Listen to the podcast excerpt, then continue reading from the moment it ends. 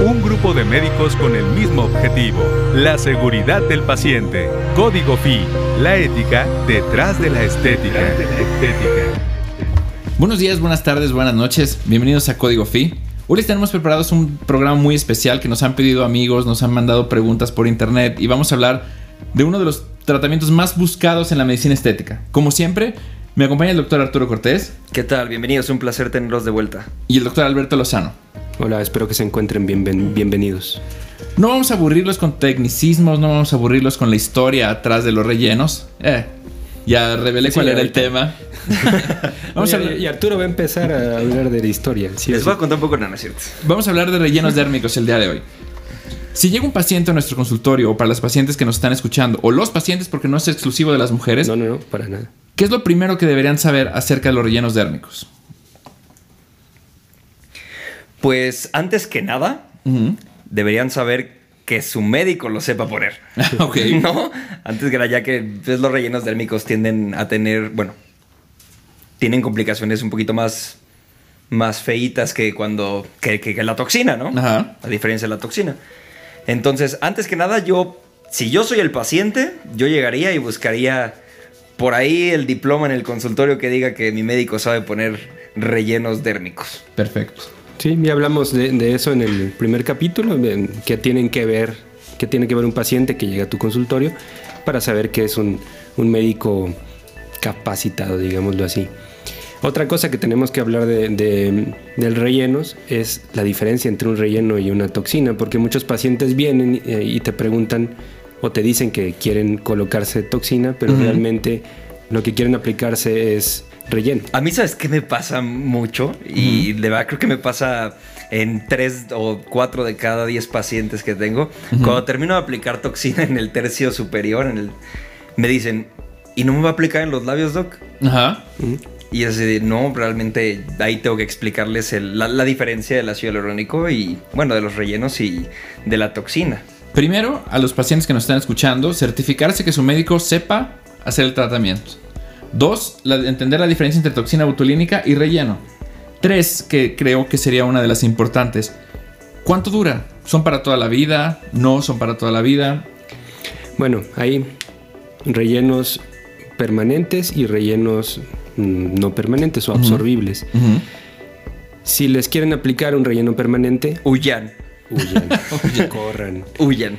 No, eh, para empezar, no está avalado. Es algo que no, está avalado. En, bueno, hablemos de aquí de México. ¿no? está avalado aquí en México. Aquí solo están avalados eh, productos absorbibles y son básicamente tres que, bueno, el, que más se utiliza es el ácido hialurónico. Hay diferentes tipos de, ácido hialurónico para, depende para lo que se vaya a ocupar pero dura entre seis meses y un año y medio más o menos. Bueno, también todo depende de los, de los hábitos del paciente. ¿Se puede aplicar en todo el cuerpo el ácido hialurónico? Pues básicamente sí. Híjole, es que ya nos meteríamos en, en otras especialidades. De que se puede, hay múltiples aplicaciones de ácido hialurónico en, muchas partes del cuerpo. O sea, se puede aplicar en pues en articulaciones. Sí. Pero eso ya no es un tema que a nosotros nos... En punto G. En punto G. En punto G, claro que sí. Sí. pero a nosotros lo que, lo que nos conlleva es el tema estético, pero de que se puede aplicar en muchas zonas, claro que se puede. En todos lados donde haya piel, básicamente. Sí. Y, respetando el punto G, o en algunos casos donde no la haya. Aparte del ácido hialurónico, existen otros productos que además de dar volumen, que ahorita están muy, muy, muy de moda, los famosos skin boosters, ¿no? Que los skin boosters como tal sería un ácido hialurónico que es para hidratación, pero también tenemos por otro lado los bioestimuladores.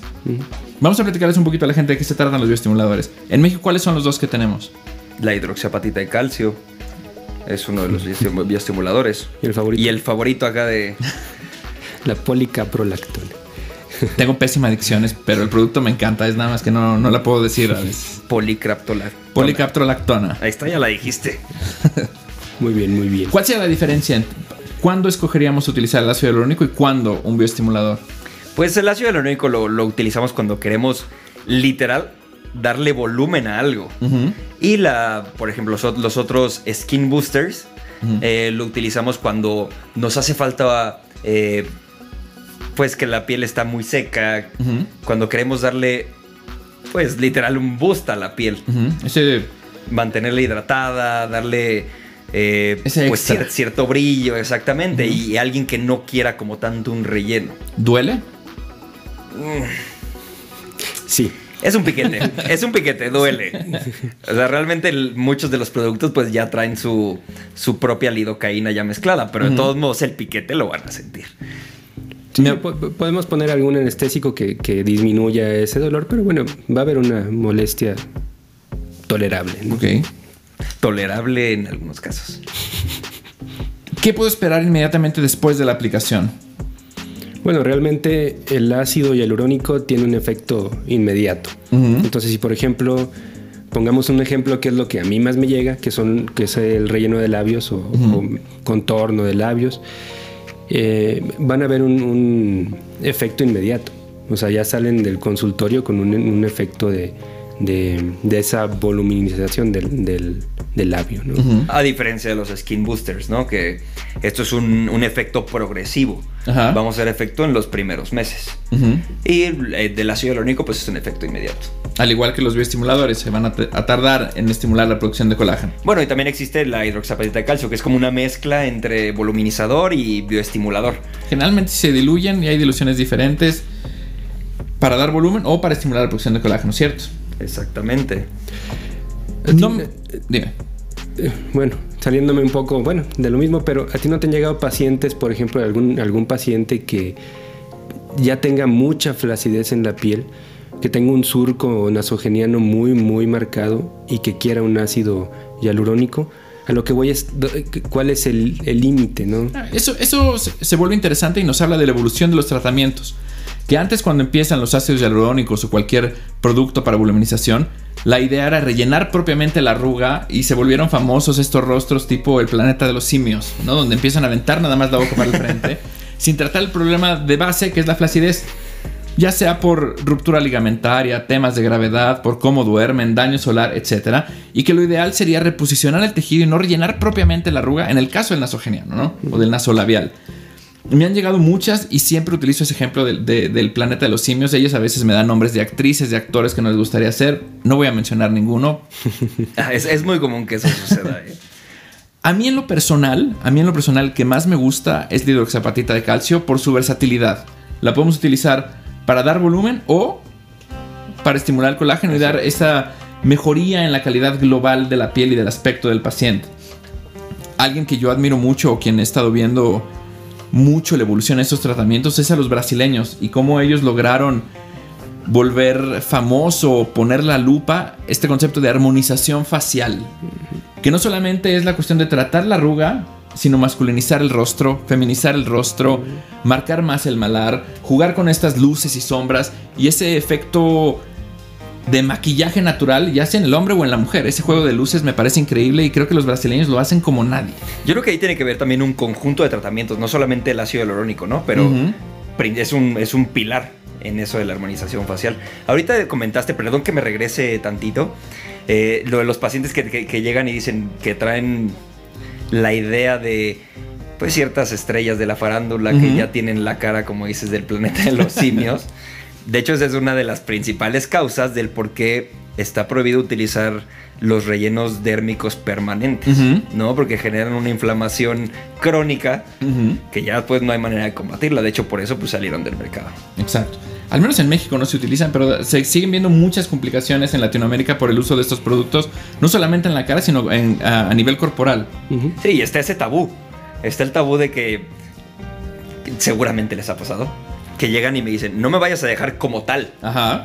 Exactamente, pero la diferencia es de que antes estos, estos rellenos permanentes no estaban tan bien controlados y se seguían aplicando por abajo del agua. Hay de todo, hay profesionales y profesionales en Se todos los campos, desgraciadamente. Pero defendiendo un poquito los valores del profesional, un relleno permanente siempre está fuera de la mesa. Sí, no, que se quiten ese miedo, ¿no? Realmente cualquier relleno ahorita es absorbible. En dado caso de que no les guste pues el resultado final, hay que, hay que dejarles claro que pues el relleno se va a, reabsorber en cierto tiempo y va a desaparecer del cuerpo. En realidad, eh, ese proceso de absorción sí se puede, se puede acelerar. Sí, por ejemplo, cuando hay alguna complicación o alguna cuestión, se puede, eh, se puede aplicar hialuronidasa, que, por decirlo de alguna manera, absorbe más rápido el, el producto, el ácido hialurónico. Sin embargo, la hialuronidasa, aunque nos va a ayudar a corregir las complicaciones, ya sean derivadas del producto, que puede ser un granuloma, que el resultado no nos gustó, eh, este efecto Tyndall, que es cuando a veces la piel da un reflejo medio grisáceo azulado. Existen también las complicaciones vasculares, que son las más temidas, y de eso vamos a hablar un poquito más adelante. La hialuronidasa no se puede aplicar en pacientes que tienen conocida alergia al piquete de abejas o a la picadura de abejas, embarazo y el uso de distintos medicamentos como la furosemida, epinefrina, benzodiazepinas, por lo que volvemos a comentar la importancia de la historia clínica a fondo, independientemente de que sea un tratamiento estético. Sacar un poquito la idea de que no estamos atendiendo clientes, sino siempre siguen siendo pacientes. Claro. Una contraindicación importante es el, el- lo que quiere realmente el paciente, lo- las expectativas que tiene el paciente. Ajá, una expectativa irreal. Una expectativa irreal creo que es una, una contraindicación que te va a ahorrar problemas a ti como médico y a ti como paciente también. Eh, y un, un trastorno psicológico, el trastorno dismórfico corporal, que son pacientes que nunca van a estar conformes con su cuerpo, aunque estén perfectos. No, y quieren más y más y más y más. y nunca- Sí, entonces hay que tratar de, como médico estético, saber identificar ese tipo de pacientes. Una pregunta interesante que, que yo escucho mucho en el consultorio de los pacientes, que a veces es porque ya la amiga les comentó o porque lo vieron en alguna página de redes sociales. Oye, doctor, ¿usted usa aguja y cánula? ¿Y por qué? Claro. Bueno, es que eso, eso depende también de la zona que se va a trabajar. ¿Pero cuál será la diferencia principal? Tú, por ejemplo, ¿por qué, en, ¿dónde utilizas cánula y dónde utilizas la aguja? Por ejemplo, bueno, también tien- se tiene que ver al paciente, ¿no? Antes que nada. Ujú. Eh, a mí me gusta trabajar, eh, por ejemplo, ojera, me gusta trabajarla con, cánico- con cánula, es mucho, mucho, más menos seguro. riesgo, ¿no? Ujú. Eh, aunque también se- realmente se puede trabajar todas las zonas con cánula. Primero, ¿qué es una aguja? ¿Por qué, ¿Qué es una cánula? Para los que nos están escuchando que no saben. Una cánula es como una aguja, pero sin el filo. Ujú, que nos cortan. Exactamente, para trabajar con una cánula debemos primero hacer un puente, se conoce como puente, que es con una aguja un poquito gruesa, Ujú. se hace como una perforación en la piel para que Ujú. la cánula entre. Ujú. Ajá, esto causa mucho, mucho menos riesgo de hematomas porque la cánula no va a perforar vasos. O de inyección intravascular del producto, que son de las complicaciones que nos deben dar miedo. Exactamente. A médicos Es- como pacientes, ¿cierto? Es mucho más seguro. ¿Qué, qué técnicas se pueden utilizar o cuáles digamos que son las más utilizadas para una armonización facial? La más comercial o la que más popularidad ha adquirido hasta ahora creo que son los MD Codes, que es, desarrolló un laboratorio junto con un cirujano plástico brasileño casualmente. Y es como una nomenclatura para que todos hablemos el mismo idioma, si es el punto C1, L2, etcétera, etcétera, etcétera. Pero eso ya es un tema un poquito más técnico, que no creo que, que a nuestros pacientes les mortifique tanto qué punto estamos aplicando, sino que sepamos qué estamos aplicando, dónde y cómo corregir una complicación. ¿Cuál sería un evento temprano que la paciente debería de reconocer después de la aplicación de un relleno dérmico para saber que va a dar problema? Muchas veces el cambio de coloración. Yo creo que eso es lo primero que se tienen que estar súper pendientes en cambios de coloración en la zona de aplicación o muchas veces en zonas cercanas a la aplicación. Por ejemplo, también pueden perder, perder sensibilidad en la zona de aplicación. Yo O dolor. Esos son datos, dolor o datos de alarma. E inflamación, Cambios de temperatura. cambios de temperatura. Sí, inflamación, aumento muy grande de volumen. Ujú. Sí, que siga aumentando de volumen, bueno, ya no es normal. Ujú. Pero yo creo que el, el- el principal, así, el que tienen que, que hablarle luego, luego a su médico es el cambio de coloración. ¿No? Porque eso quiere, muchas veces quiere decir que el producto está en la zona vascular, que es en la que no queremos que esté. Indicaciones post tratamiento. Llega una señora que se quiere poner un, un relleno de ácido hialurónico porque quiere un efecto de lift o de levantamiento porque tiene la boda del hijo. ¿Cuánto tiempo antes le recomendaría a la señora que fuera a aplicar ese tratamiento? Yo recomendaría mínimo, mínimo un mes. Ujú. Ajá, porque muchas veces no depende de nosotros, cada anatomía es diferente. Ujú. Muchas veces las pacientes lo primero que nos dicen es, no me, doctor, no, no me, no me vaya a dejar un moretón. Ajá. Ajá, pero lamentablemente nosotros no tenemos ojos que vean a través de la piel. Entonces muchas veces se puede atravesar por ahí un vasito y se puede causar algún hematoma. ¿no? Entonces... ¿Qué, haces un paciente, una paciente viene y te dice, doctor, quiero unos labios para la boda de mi hijo que es en tres días? No se lo aplico. ¿No? No. ¿Tú? Yo sí se lo aplicaría en labios, solamente en labios, porque es un caso muy particular. Si fuera un efecto de levantamiento, o si fuera un surco nasolabial, o en otras áreas que no fueran labios, yo le doy por lo menos 15 días para darle estos 10 días que requiere el ácido hialurónico para rehidratarse y tomar agua de los tejidos que lo rodean. Digo, esa no es una explicación la más científica posible, pero la más coloquial pero se posible. entendió, se entendió. Preguntaba eh, aquí el, nuestro camarógrafo estrella que su mamá, por ejemplo, eh, preguntaba qué se necesita, o sea, un paciente cómo llega al consultorio y, cómo necesita llegar para una aplicación de esto, si necesita, por ejemplo, estudios de laboratorio o si necesita dormir bien el día anterior, no, no sé. Algo, esa, es, la pregunta. ¿Qué necesita el paciente para antes de aplicársela? Hay, para recapitular, para recapitular las indicaciones, como ya lo hemos hablado, reposicionamiento de tejidos, aumento de volumen, hidratación y o bioestimulación dependiendo del producto. No se requerirían exámenes de laboratorio, no es un procedimiento quirúrgico, es mínimamente invasivo. Fuera de una limpieza de la piel, una expectativa real del tratamiento, creo que sería lo único que se necesitaría. Es interesante hablar de qué contraindicaciones se tienen para el procedimiento, entonces. Sí, por ejemplo, aquí con las cuestiones de un examen de, laboratorio, eh, tal vez no el examen, pero si un paciente se conoce que tiene alguna alteración de la sangre, con sangrados, ahí sí es una contraindicación. Evitar aspirinas. De la, coagulación. Evitar Exactamente. No estar tomando anticoagulantes, evitar aspirina unos 7 días antes del tratamiento para evitar hematomas. Exacto.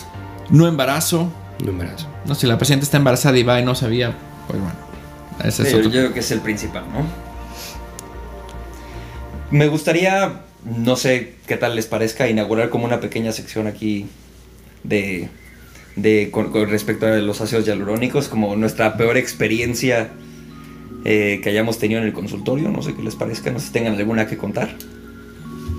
Híjole, mi peor experiencia en relación a los rellenos fue justo en un relleno de labios que me pasó con una amiga de mi hermana que siempre tiene que quiere quedar bien con las personas que son familiares o amigos de la, de la hermana, lo que sea. Y justo ella era de estas personas que tienen muchos seguidores en Instagram, etcétera, hizo un escándalo que iba a ir conmigo y tal. Le puse el relleno, hice un moretón. Me estuvo mandando fotos todos los días. Yo ya ni siquiera estaba en México. Fue en un tiempo que yo vine de vacaciones aquí. Se lo apliqué. Un moretón enorme. Se le deformó la boca. Y híjole, ¿qué hacemos? ¿Qué hacemos? No había quien le aplicara hialuronidasa. Gracias a, gracias a, Dios como tal, no fue una inyección intravascular del, del producto, sino un moretón por una ruptura. Porque les comentaba que a mí me gustaba hacerlo con agujas. Y con calor se resolvió el problema. Hoy está muy feliz, hoy es mi amiga y la relación con mi hermana no se ve afectada, que eso también fue de las prioridades de esa experiencia, que esa relación no se afectara. Y a mí me daba mucho miedo una necrosis y que no estuviera yo aquí para resolverlo. Gracias a Dios no pasó y se resolvió ustedes. Para eso estamos aquí. Muchísimas gracias. Em, bueno, pacientes como tal míos no he visto una complicación así grave, pero He visto, por ejemplo, necrosis de, la piel en, la, en la zona de la glabela, la arruga de aquí del entrecejo. Em, es una zona de mucho cuidado. Entonces, una vez me llegó un, paciente así y bueno, tratar de resolver el problema realmente, pues sí queda con, con cicatriz y todo porque ya, ya estaba avanzado. ¿no? Eh, realmente muy pocos médicos se animan a, a tratar la zona glabelar. ¿no? O sea, no muchos se, se avientan ese, ese paquete. Eh, a mí, como tal, así una complicación no me ha llegado, afortunadamente, pero me llegó eh, una pequeña anécdota ahí, eh, de una paciente que no sé si se acuerdan que se puso muy muy de moda eso de estarse poniendo como un vaso para que hiciera succión en los labios y les quedaban labios así como de las muñecas Bratz. Ajá. Sí, ¿no? ¿Sí, sí eran esas muñecas? me estoy confundiendo? No, no. Sí, sí. Me llegó así la, la, paciente, sus labios pues, estaban parcialmente normales, pero me llegó con, la, con el video cuando cuando se hizo ese, ese, ¿cómo se dice? Ese trending. Ese challenge. Ese challenge, esa, esas cosas. Y era algo totalmente irreal. O sea, eran unos labios totalmente irreal y ella estaba pues cerrada a que, a que yo le dejara los labios así. Entonces ahí es importantísimo pues eh, recapitular lo que, lo que hablamos hace ratito de las expectativas del paciente. O sea, es imposible, hay, hay- llegan luego con, con expectativas imposibles, ¿no? Sí, hay, hay otra que creo que es importante. Me han llegado no una, sino varias pacientes con rellenos que no saben qué ¿Qué les colocaron. Ah, claro, sí, sí, sí, sí, sí. Sobre todo en glúteos. Y las complicaciones son muy feas. Esa, bueno, las mandas al cirujano plástico, Ujú. que es quien va a resolver ese- esa cuestión, pero aún así es muy complicado de resolver y no te va a dar, generalmente no da complicaciones a corto plazo, da complicaciones a los 5 o 10 años de la Sí, es que aplicación. ahí, ahí ya se ven pérdidas de tejido, pero muy, muy feas. Sí. No solamente pérdidas de tejidos, a mí me tocó una paciente que le inyectaron metacrilato en los, en los glúteos y 11 años después desarrolló una insuficiencia renal. Sí. Entonces no, no solamente es una parte estética, también se va, va a afectar la salud y la calidad de vida para siempre del paciente. Entonces, pedirles que sepan qué es lo que le están aplicando, quién se lo está aplicando, que cuente con la preparación, que vean que el producto se abre enfrente de, de- del paciente, que todo es estéril, cuidados básicos, que el, que el médico se lave las manos, se ponga los guantes, que a veces me han tocado ver que se me paran los pelos, ¿no? Que fotos, ¿no? En las redes sociales, así de para, ay, para jalarle este servicio a mi, a mi, a mi clínica y sin guantes, con la aguja en la cara del paciente. Sí, claro. Entonces son, son cosas básicas para el cuidado del paciente, que la paciente se sienta segura o el paciente se sienta seguro, que sea un producto absorbible, que tengan una expectativa real, que tengan bien, bien, bien pendientes los datos de alarma que ya, ya, ya platicamos, cambios en la temperatura, cambios en el color, dolor que no, que no mejore con el paso del tiempo, que no mejore con el analgésico. Y básicamente eso es lo que como todos los, los pacientes deberían de saber antes de ir al consultorio. ¿Algo que quieran agregar? Otro dato de alarma, que el, que el médico diga que el, que el relleno es permanente, ¿no? Sí, Yo creo que aquí muchas pacientes se pueden haber quedado con la duda. ¿Para qué sirve el relleno en el punto G, Luis? ¿Para qué sirve el relleno en el punto G? Pues para lo que todos sabemos que funciona el punto G, para un poquito de, de que se vuelva más divertida la vida del paciente. Ahí me, me agarraron en curva, pero para Sí, eso, aumentar, aumentar la diversión. La sensibilidad. sí. Así es. Eso honestamente yo no lo hago, hasta ahorita yo no lo he hecho. Lo he visto en algunos cursos, pero no me he animado. Sí, no, y hay que tener cuidado porque si no, incluso al caminar pueden tener Pueden ese placer, divertirse de más, divertirse de más. mientras caminan, creo que no es conveniente. Entonces sí, bueno, eso era mi última aportación. Entonces, pacientes, diviértanse. Un saludo. Buenos días, buenas tardes, buenas noches. Esto fue Código FI. Hasta luego. Un fuerte abrazo, hasta luego. Para más información, visita www.aestheticslatam.org. Código FI es una producción del Colegio Latinoamericano de Medicina Estética, Baidaji 720 y Red Sparrow Productions.